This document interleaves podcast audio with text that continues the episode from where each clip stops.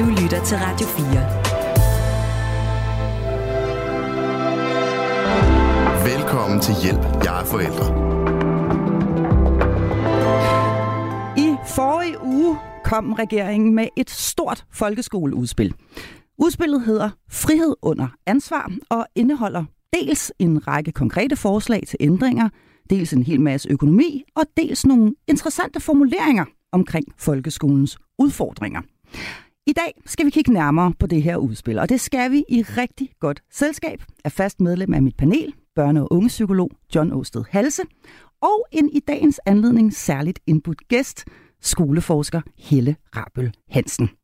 Velkommen til jer to, og velkommen til Hjælp, jeg er forælder.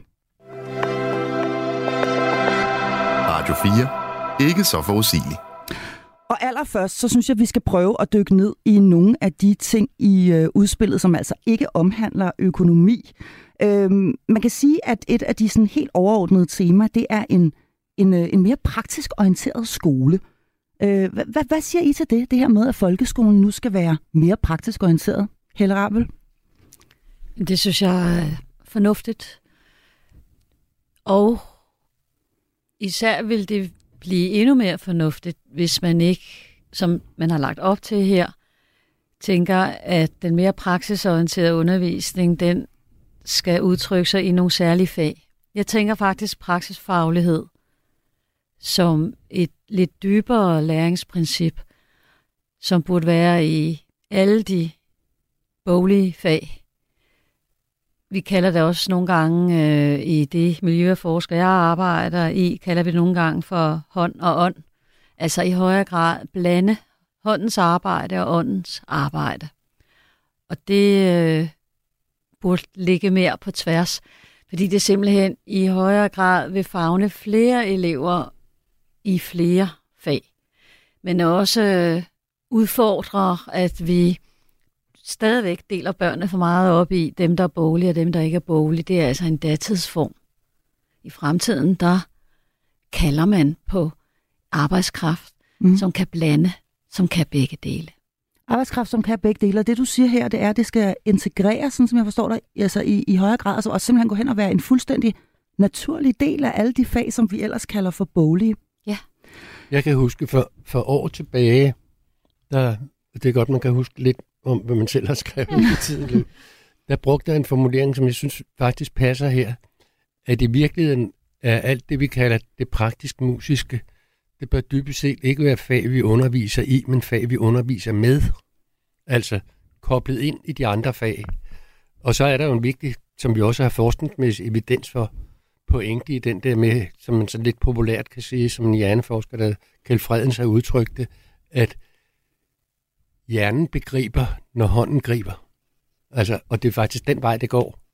Du skal først gribe, før du kan begribe.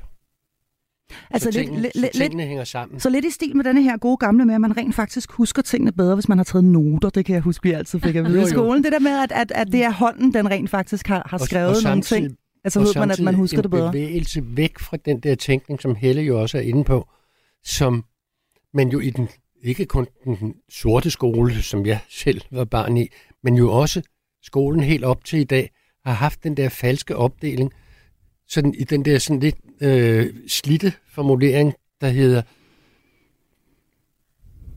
det kan godt være, at han ikke er så klog, men det er godt, hænderne er skruet godt på ham. Fordi det jammerlige i det, det er jo, at ham, der er godt skruet sammen op i hovedet, har også gode hunder, hænder og vice versa. Så ja. det, det, vi kan ikke skille det ad. Og det er jo så en, det er jo så en, en betragtning, som i hvert fald beslutningstagerne her forstået, som politikerne ikke rigtig har forstået endnu. Fordi mm. øh, med al respekt, som jeg synes har øh, kommet med mange gode udspil, den nuværende undervisnings- og børneminister, øh, så vil jeg sige, der er stadigvæk sådan lidt det der, som jeg tror historikere vil sige arkaiske i den der måde at se det på. Sådan lidt, lidt, lidt gammeldags. Mm. At, at, at stadigvæk den der med, ja, der er mange børn, der ikke kan lære særlig godt at læse og stave, så skal de have noget mere sløjt. Mm. Mm. Altså, sådan, Og, og hvorvidt kan man sige, at hele, øh, altså hvorvidt skolen den sådan er fuldt med øh, øh, og, øh, i, i, i rigelig grad, det kommer vi til at tale meget mere om, men man kan sige, en af, en af de ting, man, man, man foreslår i det her udspil, som en del af den her ambition om altså nu at gå hen og være mere praktisk, mere musisk, som du siger, John, mere kreativ, det er, at man vil lade øh, øh, eleverne i 7. til 9. klasse have dobbelt så mange valgfagstimer. Altså her skal de øh, for eksempel, og det nævnes der øh, direkte i udspillet, kunne øh, vælge fag som kinesisk, drama eller særlige talenthold i for eksempel naturfag i samarbejde med lokale gymnasium. Hvad tænker du om det her, øh, Helle Rabøl, altså hvor at man siger, at det mere praktiske skal ligge i nogle flere fag, nogle flere valgfag? Altså ikke bare, som det har været nu, et valgfag, men, men lad det være to. Altså, bortset fra det generelle, jeg synes, at den, det praksisorienterende skal ind i alle fag, så synes jeg faktisk, det er udmærket. Ja. At man tænker i, at især teenagerne selv kan være med til at stykke deres schema sammen. Det trænger de til. Øh, Vi kan jo se, at vi har en stigende skoletræthed igen. Det kommer sådan i, i bølger. Men den her bølge har varet længe. Det ses også i form af, af, af fravær. Og, og når man spørger teenager, det er især dem, jeg følger. Ja. Når man spørger teenager om deres fravær, og her ikke bare, når de ikke er i skole, også når de er mentalt fraværende. Det kommer jo før skolefraværet. Det kommer jo ikke bare sådan lige overnight. Så har man som regel haft en periode, hvor man bare har sendt kroppen derover. Men, men, Ja, men man er zoomet helt ud. Simpelthen. Ja. Øh, og, og, og i øvrigt, apropos talenter, jeg har for også fulgt nogle unge musikere, ikke, som fortæller, hvordan at de har siddet over i skolen, for det skal de. De har siddet og nikket lidt en gang imellem, men inde i hovedet, der har de komponeret musik, og, og, og altså, de er jo fuld gang med læring, men altså, det, det er et andet spor, ikke? Ja. Men, men inspireret af dem, inspireret af de mange unge mennesker, øh, jeg har interviewet over de senere år, der er der ingen tvivl om, at der skal brydes lidt op i, øh, hvordan skemaer er øh, sat sammen, øh, og, og det, at de selv kan gå ind øh, og, og vælge noget, der passer til, man kunne sige, det læring, de også er i gang med Ja, øh, ved siden af skolen, det øh, tænker jeg er godt og rigtigt. Så det er godt set, det her med at lade dem i virkeligheden vælge lidt mere frit, øh, i Ja. hvert fald en, øh, en del af deres øh, skolegang. Vil I mene, at, at, øh, at skolen, som den er nu, er for boglig, Nej, ja, jeg vil mene, den er for teoretisk måske. for teoretisk? Men- Hvordan? Hvad mener du med det? ja, den, der behøver ikke være meget teori i en bog, om jeg så må sige. Altså, øh, når jeg siger teoretisk, så, så, så, så mener jeg, at, at man i virkeligheden tænker den vej rundt, som vi var inde på tidligere. Den der med, øh, du skal først have det ind med forstanden, før du kan noget andet. Øh, og i den forstand, det er det, jeg mener, når jeg siger, den, den er sådan, det er jo sådan en, en teoretisk tilgang, man har. Når man tænker, hvad skal øh, elever i skolen lære på forskellige klassetrin? Hvad for nogle både didaktiske og metodiske overvejelser øh, indgår der i det? Ikke? Altså både, hvorfor er det her vigtigt, og hvordan skal vi gøre det? Ikke? Så tænker man, så tænker man øh, meget i bøger, der bliver stadigvæk sprøjtet ud med lærervejledning om sådan her, altså en, en manual på, sådan kan du undervise. Og lige så snart du gør det, jamen så bliver det dels det fagspor, som du er inde i nu, og samtidig så sker der sådan en, en eksklusion, kunne man næsten sige, af, hvad er elevens egen interesse? Hmm. Altså, hvad, hvad giver mening? Og nu er jeg med på, at vi også har nogle paradoxer, eller dilemmaer i hvert fald ikke, fordi man, man, man kan jo sige, vi kan jo ikke lave hele skolen til valgfag, fordi så øh, opstår der nogle andre dilemmaer, ikke? Men det er jo sådan mere sådan dannelsesmæssig del af det. Øh, Så de gode Som- gamle pensum, altså de der ting, man skal igennem, man skal have læst, nu siger jeg bare et eller andet, man skal have læst Hamlet, eller man skal have læst, øh, hvad det nu end må være i de forskellige fag. Så det gode gamle pensum, det, skal, det, det er fint nok, det skal blive der. Øh, Ja, altså, mm, ja, det findes jo faktisk ikke. Øh, det er forestilling om, at der er et pensum, og vi har alligevel øh, arrangeret skolen efter. Det er et pensum, der handler om, hvad de skal op i til eksamen. Men i princippet må man jo faktisk godt trække rigtig mange ting ind. Men jeg er heller ikke enig i at udsagnet om, at skolen er for boglig. Jeg vil faktisk sige, at den er for dårlig bolig. Hvis man spørger børn, i hvert fald til en vis alder, så vil langt de fleste, de elsker jo at få læsbøger op. Altså det er faktisk en meget vigtig jagttagelse, øh, fordi det kommer jo fra bogen. Ikke? Selve oplæsningen kan også være hakkende øh, eller mere flydende, men det kommer jo fra en bog. Så jeg, jeg vil mene, at langt de fleste mennesker op, oprindeligt elsker fortællinger. Og de fortællinger bor ofte i bøger. Men så der sker der noget med den måde, vi tænker skolebøger på. Og, og der kan sagtens ske udvikling på det plan. Og jeg bare nævne et par eksempler.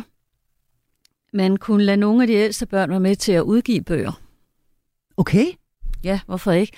Jeg har set det øh, i mikroform, altså nogle skoler, der arbejder med for eksempel øh, i udskolingen øh, at lade elever producere nogle hjemmegjorte bøger, ganske vist, men til yngre elever, for simpelthen at få dem til i højere grad på dynamisk måde at lære formler, for eksempel. Så skal de lave en, en, en, deres, deres egen bog om, om, om formler, øh, men de skal forestille sig, at de laver den til en yngre elev. Altså, der er afsindig meget læring i sådan en, en proces. Så i stedet for, at vi bliver ved at gentage skoleformen, som vi har kendt den i 200 år, så kan vi på nogle områder godt bryde op. Og vi har altså nogle børn i den her generation, som er vanvittigt dygtige, og, og, og på nogle områder har, har overhalet os. Altså lad mig nævne IT-teknologi.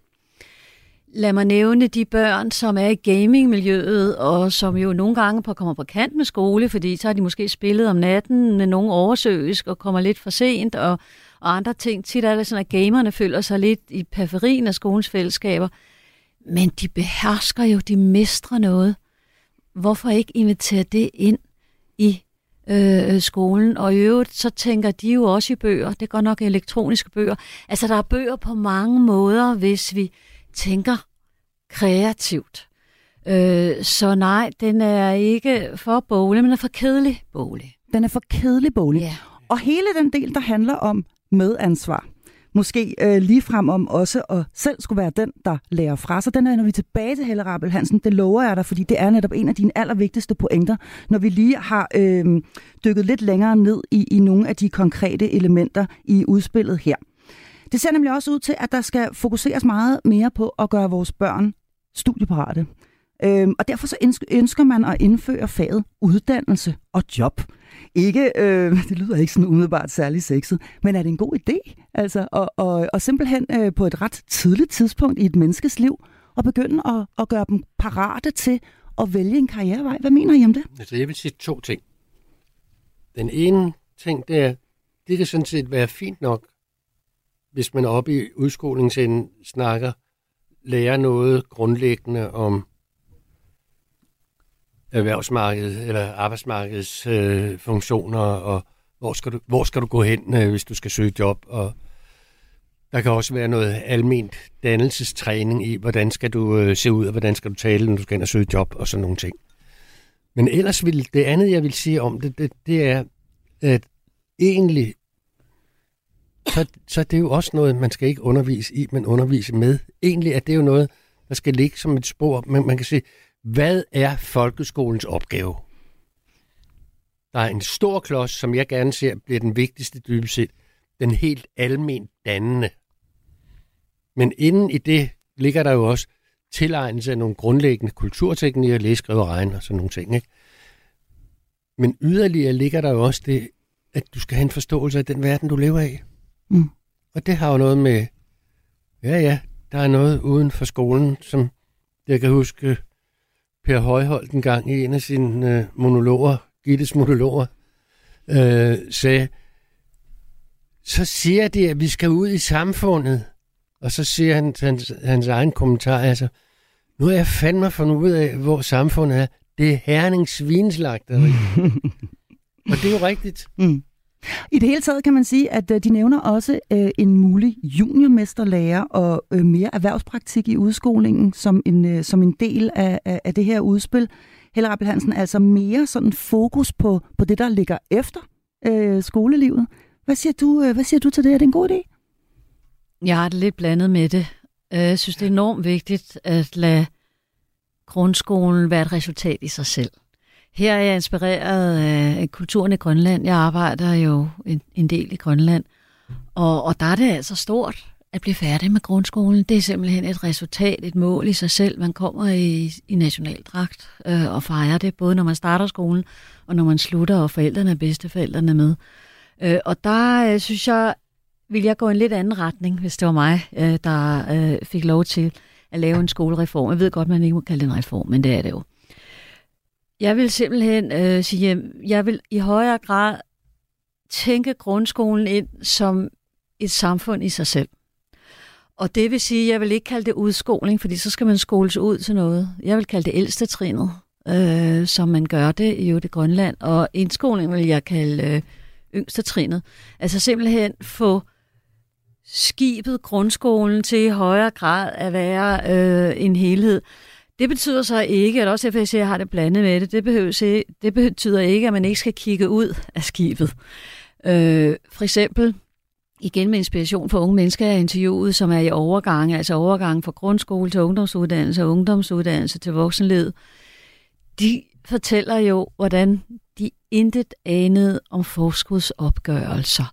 intet anede om, altså helt sådan elementære ting, og så har man i mange år sagt, jamen det skal forældrene lære dem.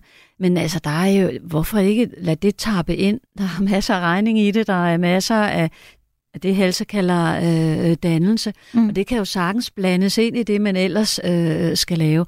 Altså de der former for blandinger. Juniormester øh, har jeg også lige en kommentar til, jeg tror egentlig, intentionen er god nok, og jeg har heller ikke noget imod, at meget øh, skoletrætte kan få en, en periode, hvor de laver noget andet.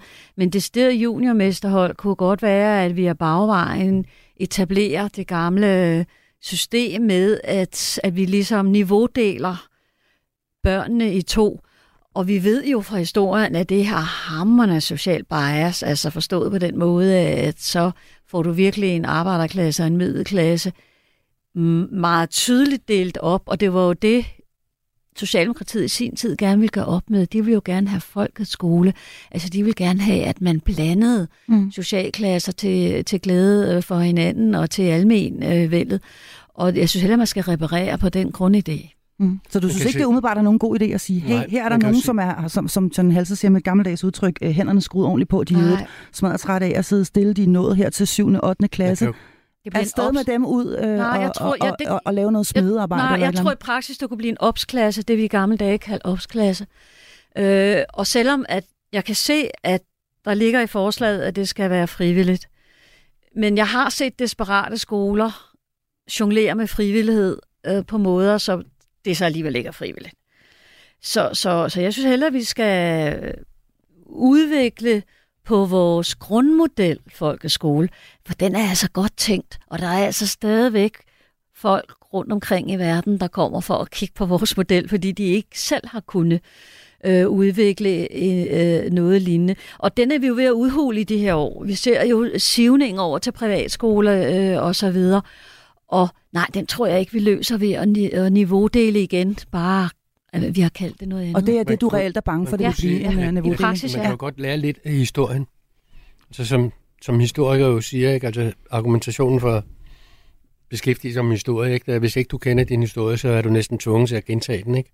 Der var jo kommuner i 70'erne og 80'erne, der simpelthen byggede 8. og 10. klasse skoler med store værksteder, metal, træ, jeg skal komme efter dig. Og det blev jo, det blev jo en gentagelse. Altså, jeg, jeg så jo den kommune, jeg kendte bedst, øh, der, der gjorde det, der, der så jeg en gentagelse af ja, næsten den skole, jeg gik i efter 7. klasse. Hvordan? Altså, hvordan var det en gentagelse? Ja, der var nogen, der kom i mellemskolen, øh, det var så efter 5. Ikke? altså i 6. klasse, og nogen, der kom i fri mellem. Det var sådan meget arbejds, håndens arbejdsorienteret noget. Altså det, det, der, det var det, der også blev kaldt bolig og faglig ikke, på et tidspunkt. Det blev jo en del skole. Der var jo en voldsom stigmatisering i det også. Ikke? For det, mm. dem, der røg ud på de der arbejdsskoler, som man kaldte dem, ikke? Det kan godt være, at de fik en øh, faglig uddannelse, erhvervsfaglig uddannelse, og fint for det. Men det kan også være, at der var nogle af dem, der jo rent faktisk øh, var givet til at gå en helt anden vej, at de fik ikke den chance. Mm. Men det Og, jo, og lære forventningsniveauet faldt også. Der er lavet masser af forskning mm, omkring det der. Men det er jo meget tydeligt at se, hvad det er, de ønsker at gøre her. Ikke? Altså, det er ikke så svært at forstå, at, øh, at vi mangler folk på erhvervsuddannelserne. Der, der, der, der mangler simpelthen... Jamen, klart, øh, der, der, er der, der, der, nok. der mangler mennesker Ja, ja. derude, Ja, også på arbejdspladserne, til at varetage nogle af de her mere manuelle værv. Så det Ja. er vel et forsøg på øh, at, at, at simpelthen geare samfundet i den retning, startende allerede ved vores børn. Jamen, det er det også. Det er et forsøg på det. Men man må også kigge på årsager til, at, man har gjort, at erhvervs, vores stolte erhvervsgrunduddannelser her i Danmark, at man har givet dem en form for anden rangs niveau. For det første, der blev indført både egnethed, men især da vi fik uddannelsesparathedsvurdering. Ja. Så var det jo i første omgang, om du var parat til det almindelige gymnasium. Så det kommer allerede til at virke der som, at det er det bedste, det er det dygtigste. Og så, når hvis du så ikke klarer det, så kan du jo også tage og blive tømmer. Altså den måde at strukturere vurderinger på i skolen har jo været fuldstændig fejlagtig. Vi har simpelthen på den måde lavet en urealistisk forestilling om, hvad der vil være den bedste uddannelse. Og så kommer vi jo til lige om lidt at mangle jo 200.000 øh, håndværkere, der kan gå ind i den grønne omstilling, har man øh, regnet ud. Og så er der så i øvrigt også den her forestilling med sådan en juniormesterklasse, fordi at nogle af skoletrætter ikke vil bøger. Forestilling om, at der ikke er, er bøger og teori i vores håndværksuddannelser. Der er masser. Masser. Altså, du kan ikke blive... Nu følger jeg unge skibsbygger i øjeblikket. Det er jo et altså, øh, rimelig teoretisk øh, faglig uddannelse, ikke? Altså, det er de der øh, opdelinger. Og hvis man skulle gå efter den logik i forhold til, hvad samfundet har brug for, så, altså, så skulle man faktisk have gjort det omvendt. Ikke at jeg går ind for det, men det skulle man egentlig have gjort, at man skulle gøre sig uddannelsesparat til at gå erhvervsgrunduddannelsevejen, ikke? Mm. øh, hvis man ville have haft tingene til at hænge sammen. Men der, man har i for mange år været forhippet på, at vi skulle have højere og højere og højere uddannede øh, unge, uden at se, at vores håndværksuddannelser faktisk også kan ses som en, en høj uddannelse, hvis vi kigger på, Men det er øh, hvad vi Men mangler. det er jo, en, det er jo en meget, et meget langt og sejt træk, der skal gøres for at give de fag esteem igen. Ja. For eksempel snakkede jeg den anden dag med en, han er vel omkring 50, en tømmer op i mit sommerhus. Øh, og han har simpelthen gået i gymnasiet. Han har gået på Marie Kruse Gymnasium. Blev student. Og det han siger, da han så valgte at blive tømmer, så bliver han mødt fra venner, og især fra voksne i hans omgangskreds. What a waste. Her står du med en god studentereksamen, og så vil du bare være tømmer. Jamen, hvis du vil være tømmer, er det så fordi, du bagefter vil læse til arkitekt eller bygningskonstruktør, der måtte være en eller anden. Mm. Nej, det var det bare ikke. Han havde bare lyst til det. Men den historie fortæller jeg, fordi den er jo et udtryk for, hvis jeg nu Vælger den vej. vælger den vej, efter at have taget en gymnasial, et gymnasialt forløb, så bliver du så åbenbart mødt med negativ sideblik om, det, det kan da ikke passe. Hvis man er så klog, så man kan tage en studentereksamen, så skal man sgu da ikke gå ud og lave et dumme job, som at være tømmer. Mm. Så man kan sige, at der sådan overordnet set, og du taler i det hele taget også, Helle Rappel Hansen, om det her narrativ, altså den historie, vi fortæller, både i forhold til folkeskolen, hvad er det for en størrelse, øh, indskoling og udskoling, vi burde kalde det noget andet, vi burde, det burde være et mere sådan samlet hele i virkeligheden, og måske også lægge vægt på det der med, at man så nu er de ældste, og der er der en vis, sådan tænker jeg, det hører der i hvert fald sige, at det er der også en vis, bør der være, eller det kunne være godt, hvis der var en vis sådan, stolthed Ja. forbundet øh, med det, og hele den historie, vi i det hele taget fortæller vores børn og unge, også om, hvad det er for et værv, vi øh, vælger osv., den skal integreres øh, i den eksisterende folkeskole, sådan som den er, men ikke nødvendigvis øh, øh, sådan som de foreslår her, ved at hive enkelte elever ud og putte dem over i, øh, i, i noget, der, der, der kunne kaldes juniormesterlærer, eller, eller specielle klasser for, for dem, som Men måske dog- synes, det er lidt træt at sidde på med- skolebænken. Med den vigtige tilføjelse, som Helle også er inde på. Vi kan ikke afvise, at der vil være nogle enkelte unge mennesker, for hvem det vil være godt. Nej. Hvor alternativet ja, vil være, du sagde opsen, ikke? eller gummicellen, som vi kaldte det på lærerværelset i gamle dage. Godt. Som, som, Ja. Altså, det er den der med at have et differentieret syn på, øh, Mm. Altså, der er jo ikke to elever, der er ens. Nej, og man kan sige, at det her det vil jo give muligheden for, at man rent faktisk så måske vil kunne gøre det for nogen. Fordi hele forslaget hedder jo altså frihed under ansvar, og meningen er, at der skal gives mere frihed til de enkelte skoler, og også til de enkelte øh, lærere. Du talte lige før, Helle Rappel Hansen, om det her med uddannelsesparathedstests og så videre. Det her med, at man øh, øh, meget tidligt går ind og kigger på, om, om, om, øh, om vores børn overhovedet er parate til, øh, og her er det så i særdeleshed øh, gymnasiel øh, uddannelse. Generelt, øh, når man læser udspillet her, så, så ønsker man at øh, øh, lette det, man kalder prøvetrykket, som ja. det står formuleret. Ja. Øhm, hvis vi nu ser på udspillet med trivselsbriller på, mm. øhm, er det her så et forsøg på at afhjælpe en del af det pres, som rigtig mange børn og unge føler? Sådan læser jeg det. Øh, jeg synes jo, det er et udmærket udtryk af lette prøvepresset, for det er der. Prøvetrykket. Øh, prøvetrykket, ja. Prøvetrykket, ja. prøvepresset. Ja. For det er der, øh, og man kan selvfølgelig sige, har der ikke altid været det? Jamen, det er blevet værre. Og jeg tror, at en af grunde til, at det er blevet værre, det er ikke kun fordi, at der er mere udfordrende øh, mistrivsel. Det er simpelthen også fordi, at prøverne ikke afspejler virkeligheden. Så kan du diskutere, om gjorde det det for 20 eller 30 år siden? Jamen, der er kommet mere afstand. Det at gå til prøve i, i noget, du har lært, som du skal så vise, lave et kopi af på en måde, det er også good old days. Og der trænger vi til at tænke i øh, nye prøveformer, så den her del af udspillet, den hilser jeg meget velkommen.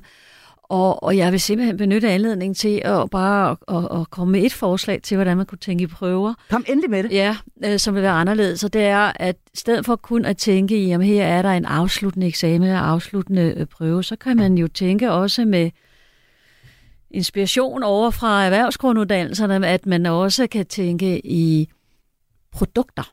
Altså svendeprøver? Ja, en slags grundskole svendeprøve. Det kunne for eksempel være, nu kommer jeg med en, en idé det at være en 9. klasse elev, der er sammen med to-tre af sine øh, klassekammerater, skal ned og undervise en 4. klasse hen over en periode på 14 dage i et, et tema, øh, som de har forberedt. De har måske også øh, lavet øh, deres egen lille bog øh, over formler, som jeg har nævnt øh, tidligere. Det kunne være en ud af flere prøver. Øh, og det er ikke tilfældigt, at jeg lige kommer med det her forslag. Det er fordi, vi ved også skoleforskere, hvor meget læring der er i at lære fra sig. Mm. Altså ikke kun at aflige læring, eller det lærte, eller undervisning, men at lære fra sig. Mm. Fordi så har vi mennesker, når vi skal lære fra os, så har vi meget lyst til selv at have meget styr på det, det vi skal lære videre. Øh, og så sker der også det nogle gange, at det vi så alligevel ikke helt har styr på, så kan vi begynde at få mere styr på det i det øjeblik, vi skal til at kommunikere det ud. Det mm. er virkelig læring på et dynamisk øh, niveau.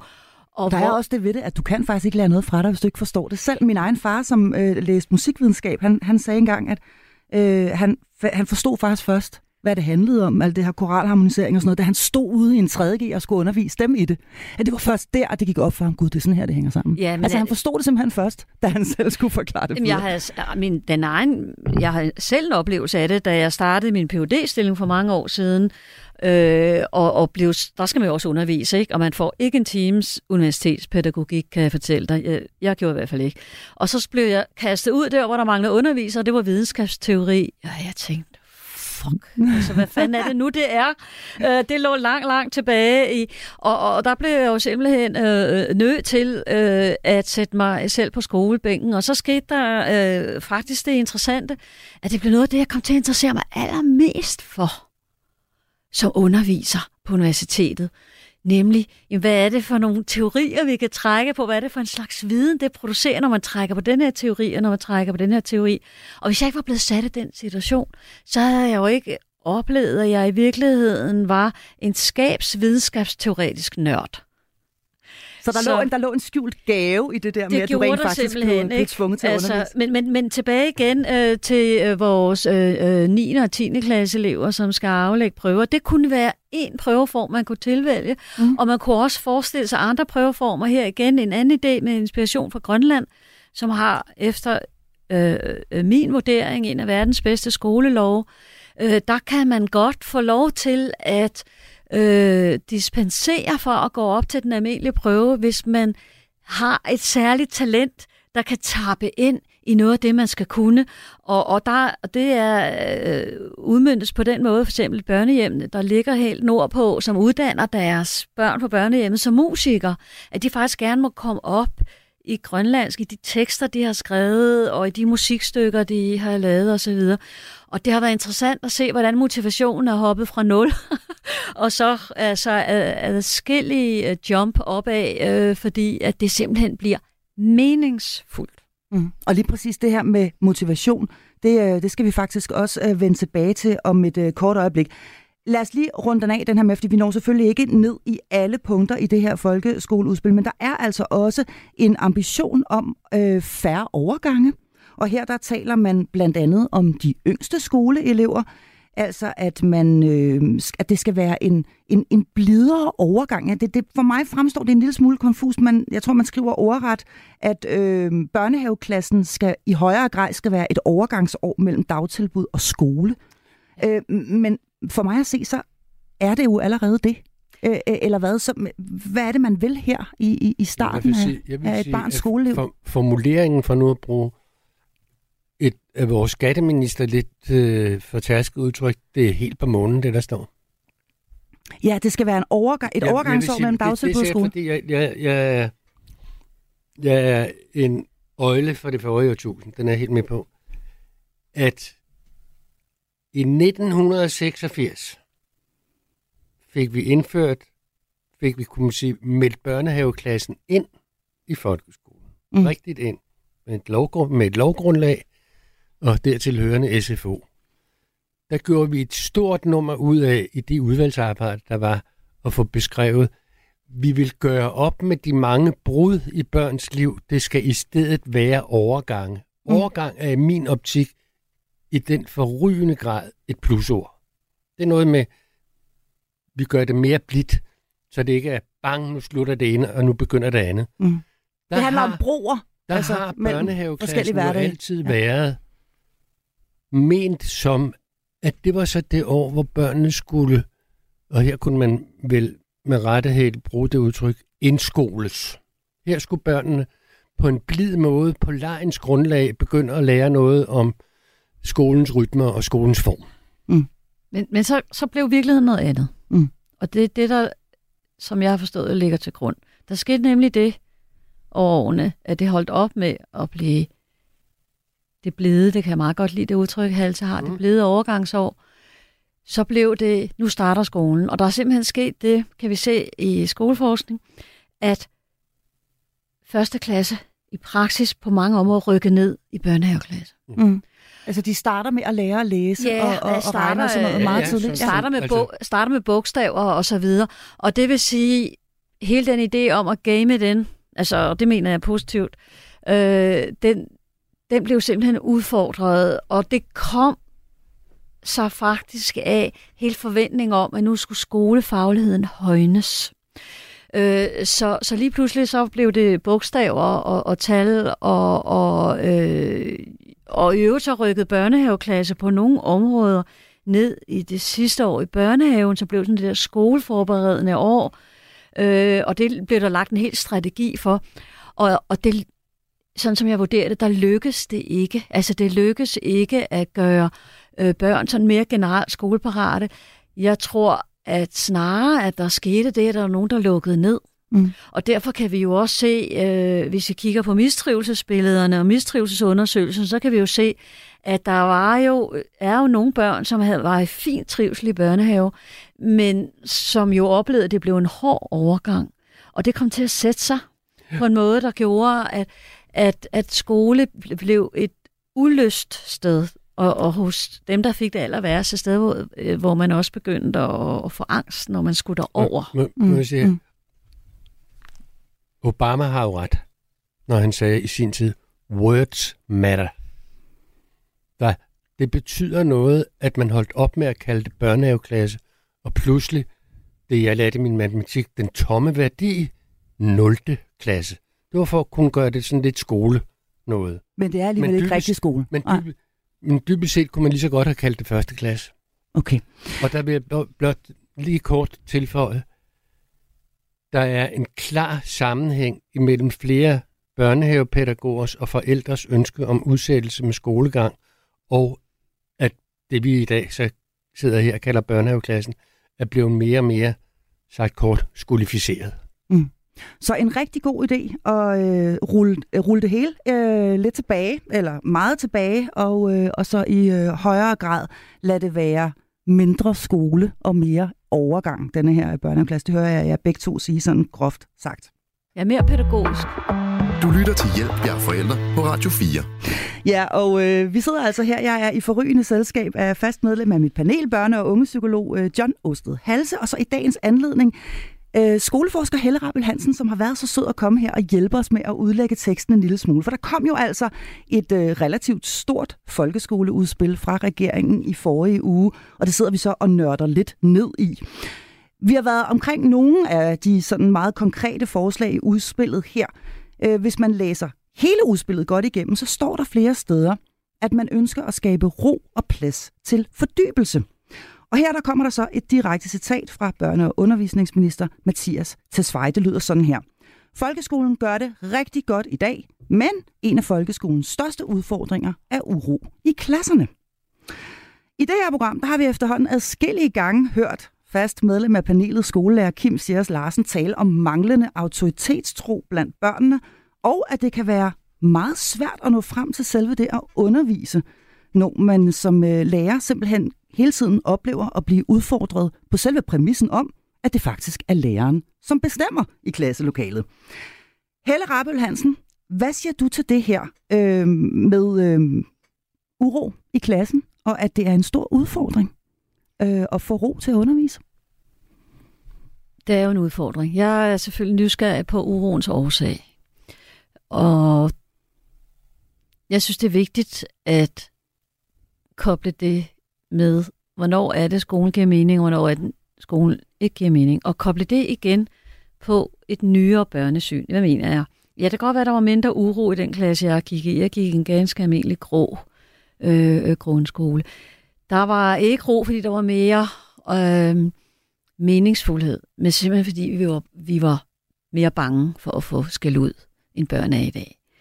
Det er et fremskridt. Jeg holder fast i, at det er et fremskridt. Det er et fremskridt, at, Det- det, at børnene ikke er bange At for læreren. Det er det. Det er, sådan, det, er en, det er en byggesten ind i det, jeg vil sige her. For det handler om børnesyn i hjemmet. Som jeg ser det, nu taler jeg generelle termer, så har de unge forældre, vi har i dag, altså dem, der er forældre til institutions- og skolebørn, det er århundredes allerbedste forældre, vi har fået. Vi har fået de forældre, vi, og nu har både Hals og jeg arbejdet i både børneråd og børns vilkår. Vi har langt hen ad vejen fået den forældregeneration, vi gerne vil have. De slår ikke deres børn. De er optaget af, at deres børn er demokratiske familiedeltagere. Så går barnet ud af døren og ud i samfundet, og så er der nogle strukturer, der ikke følger med.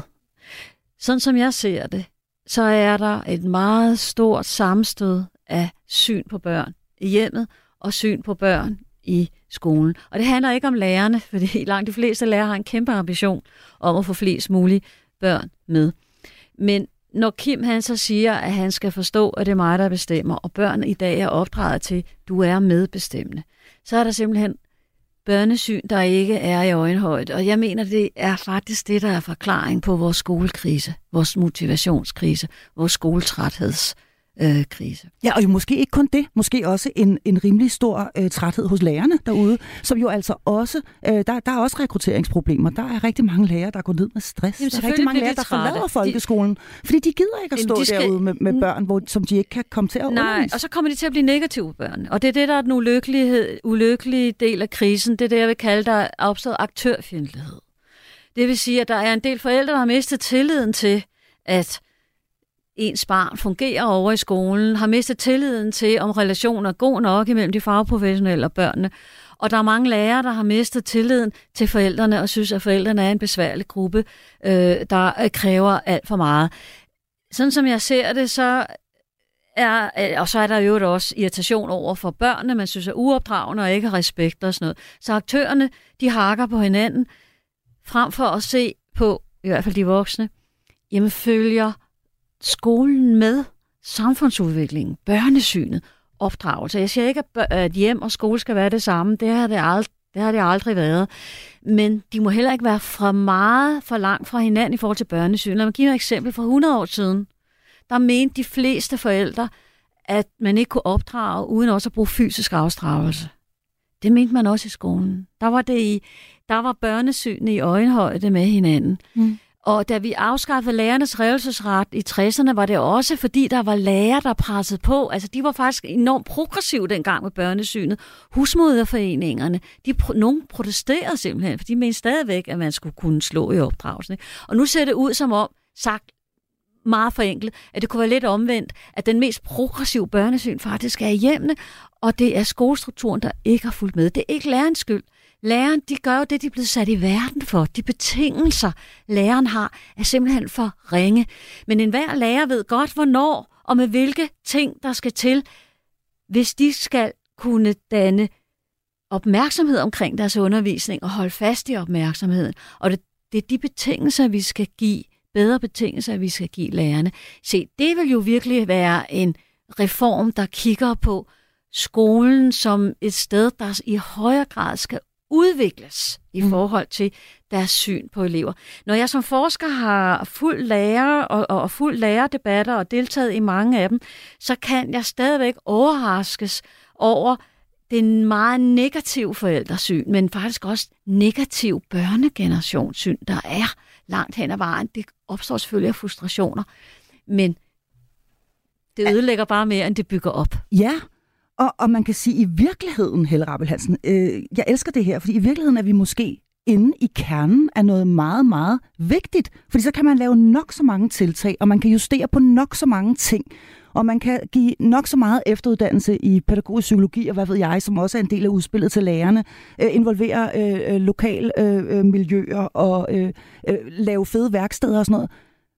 Men der er måske noget helt grundlæggende her i virkeligheden i forhold til, øh, til, til de her sådan kolliderende børnesyn, som du taler om, Helle Rappel Hansen. Og nu sidder du jo her, John Halse, og du var faktisk med til at grundlægge og forme det, som vi jo kalder det nye børnesyn.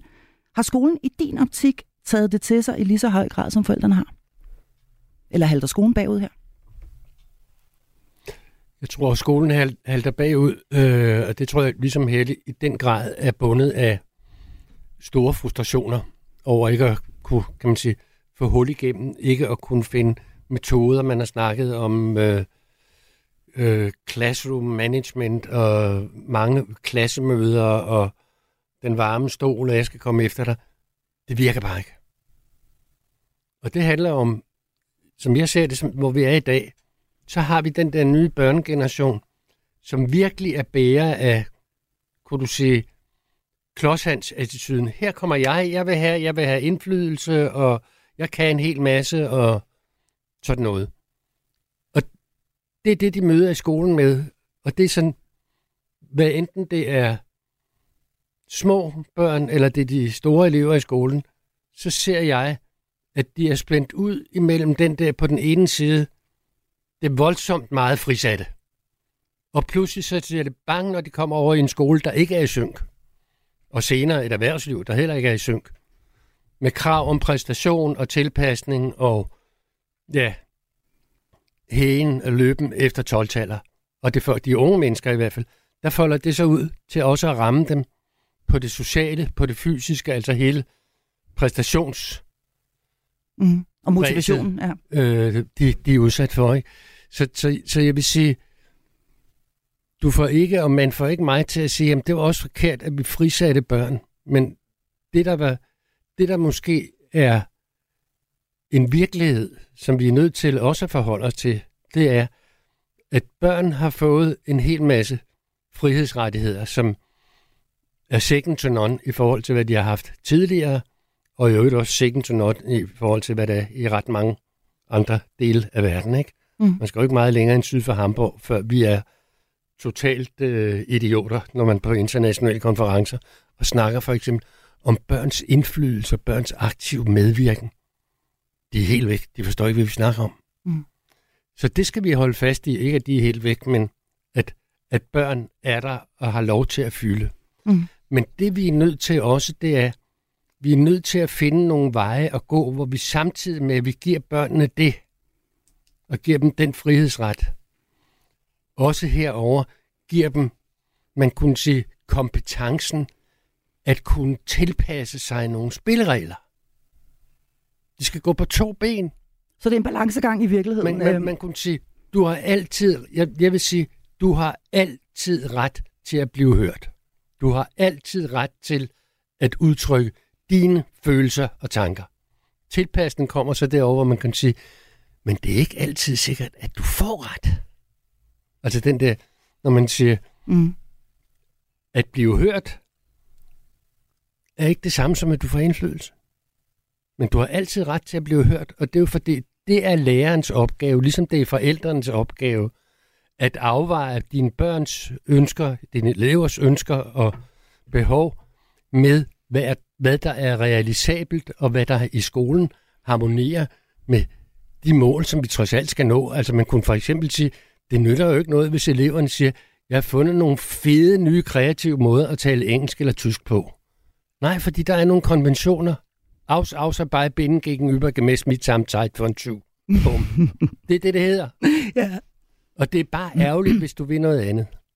Så i virkeligheden, Helle Rappel Hansen, øh, hvis man sådan øh, sætter tingene øh, over en kam, eller skærer dem over en kam, eller hvad sådan, hvad sådan noget hedder, så kan man sige, at det du jo faktisk øh, har, har, har plantet frø til hele vejen igennem her, det der snart øh, har været en lille times tid i, i godt selskab her, nemlig det her med medansvar, med medbestemmelse, med at lade både de, øh, øh, altså de helt små børn øh, føle sig, øh, øh give dem en, en følelse af stolthed, give dem øh, en følelse af, og, men også af forpligtelse, og lade de ældre elever måske øh, ligefrem udgive undervisningsmateriale eller undervise de yngre elever som en del af en afgangseksamen.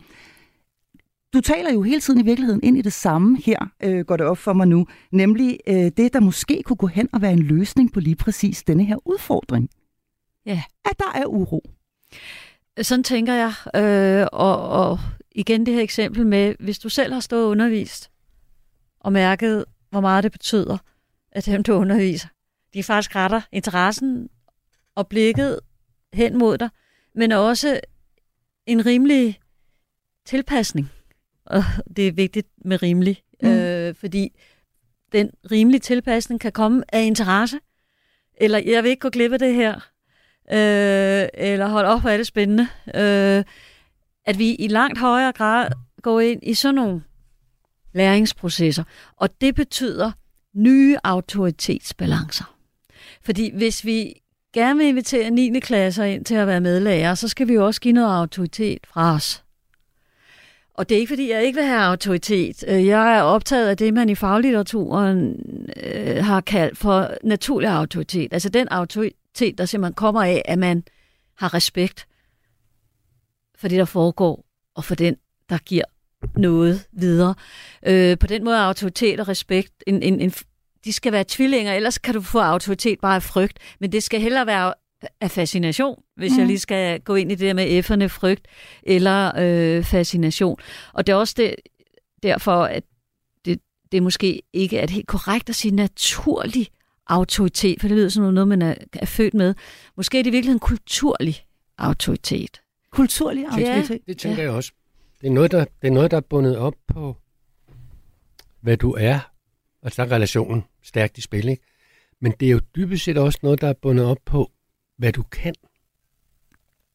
Altså, jeg synes jo, øh, ganske vist en dyr af slagsen, jeg synes jo, min øh, revisor er en autoritet på det område. I respekt altså, for ham også, ikke? Ja, altså. ja. Men, og, og det må være det, man vil kalde det kulturelt forbundne, ikke? Det er det, der går med din funktion.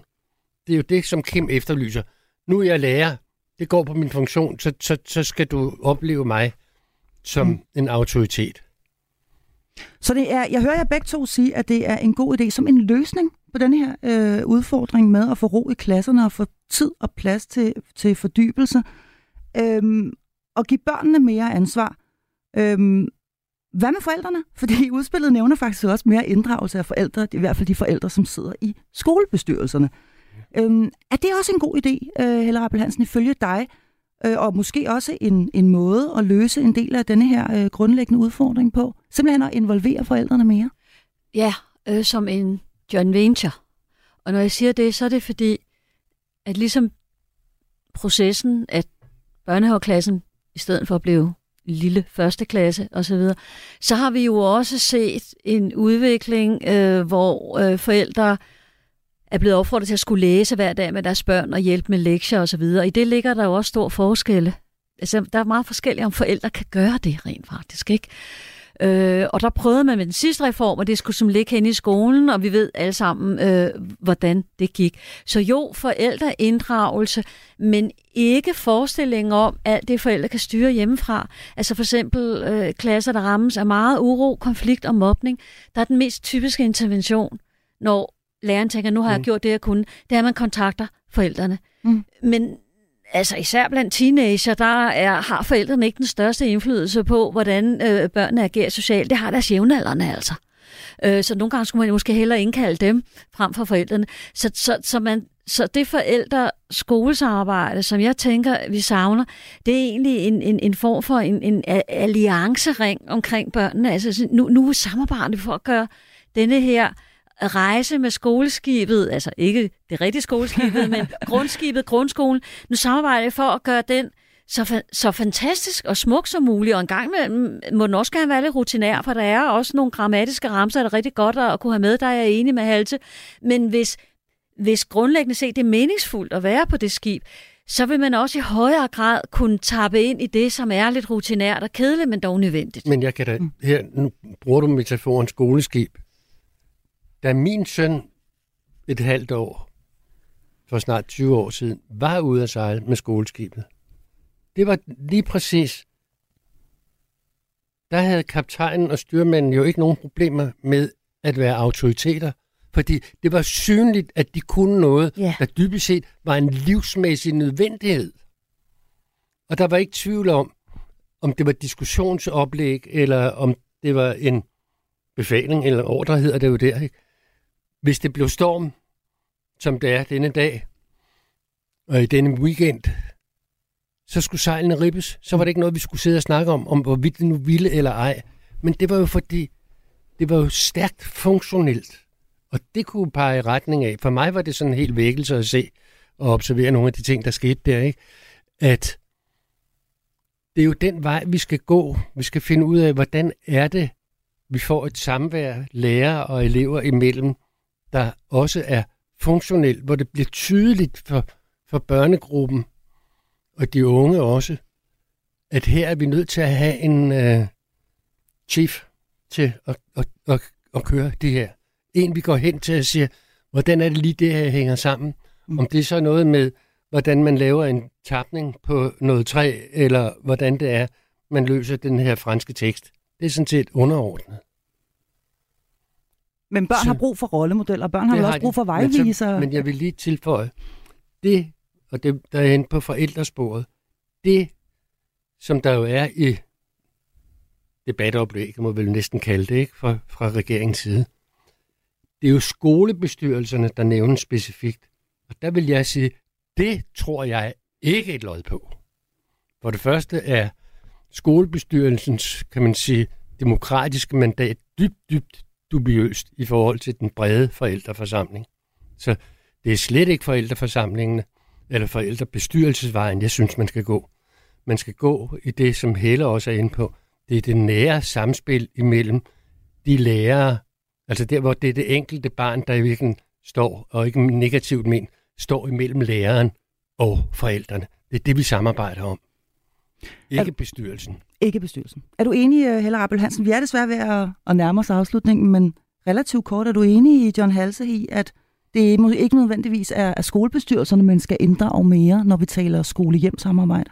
Jeg vil gerne inddrage bestyrelserne mere, men hvis vi gentænker skolebestyrelsernes legale status og det hele taget opgaver. De er, synes jeg, blevet for meget sådan nogle gisler i forhold til skoledriften og deres øh, indflydelse af, af langt hen ad vejen pro forma.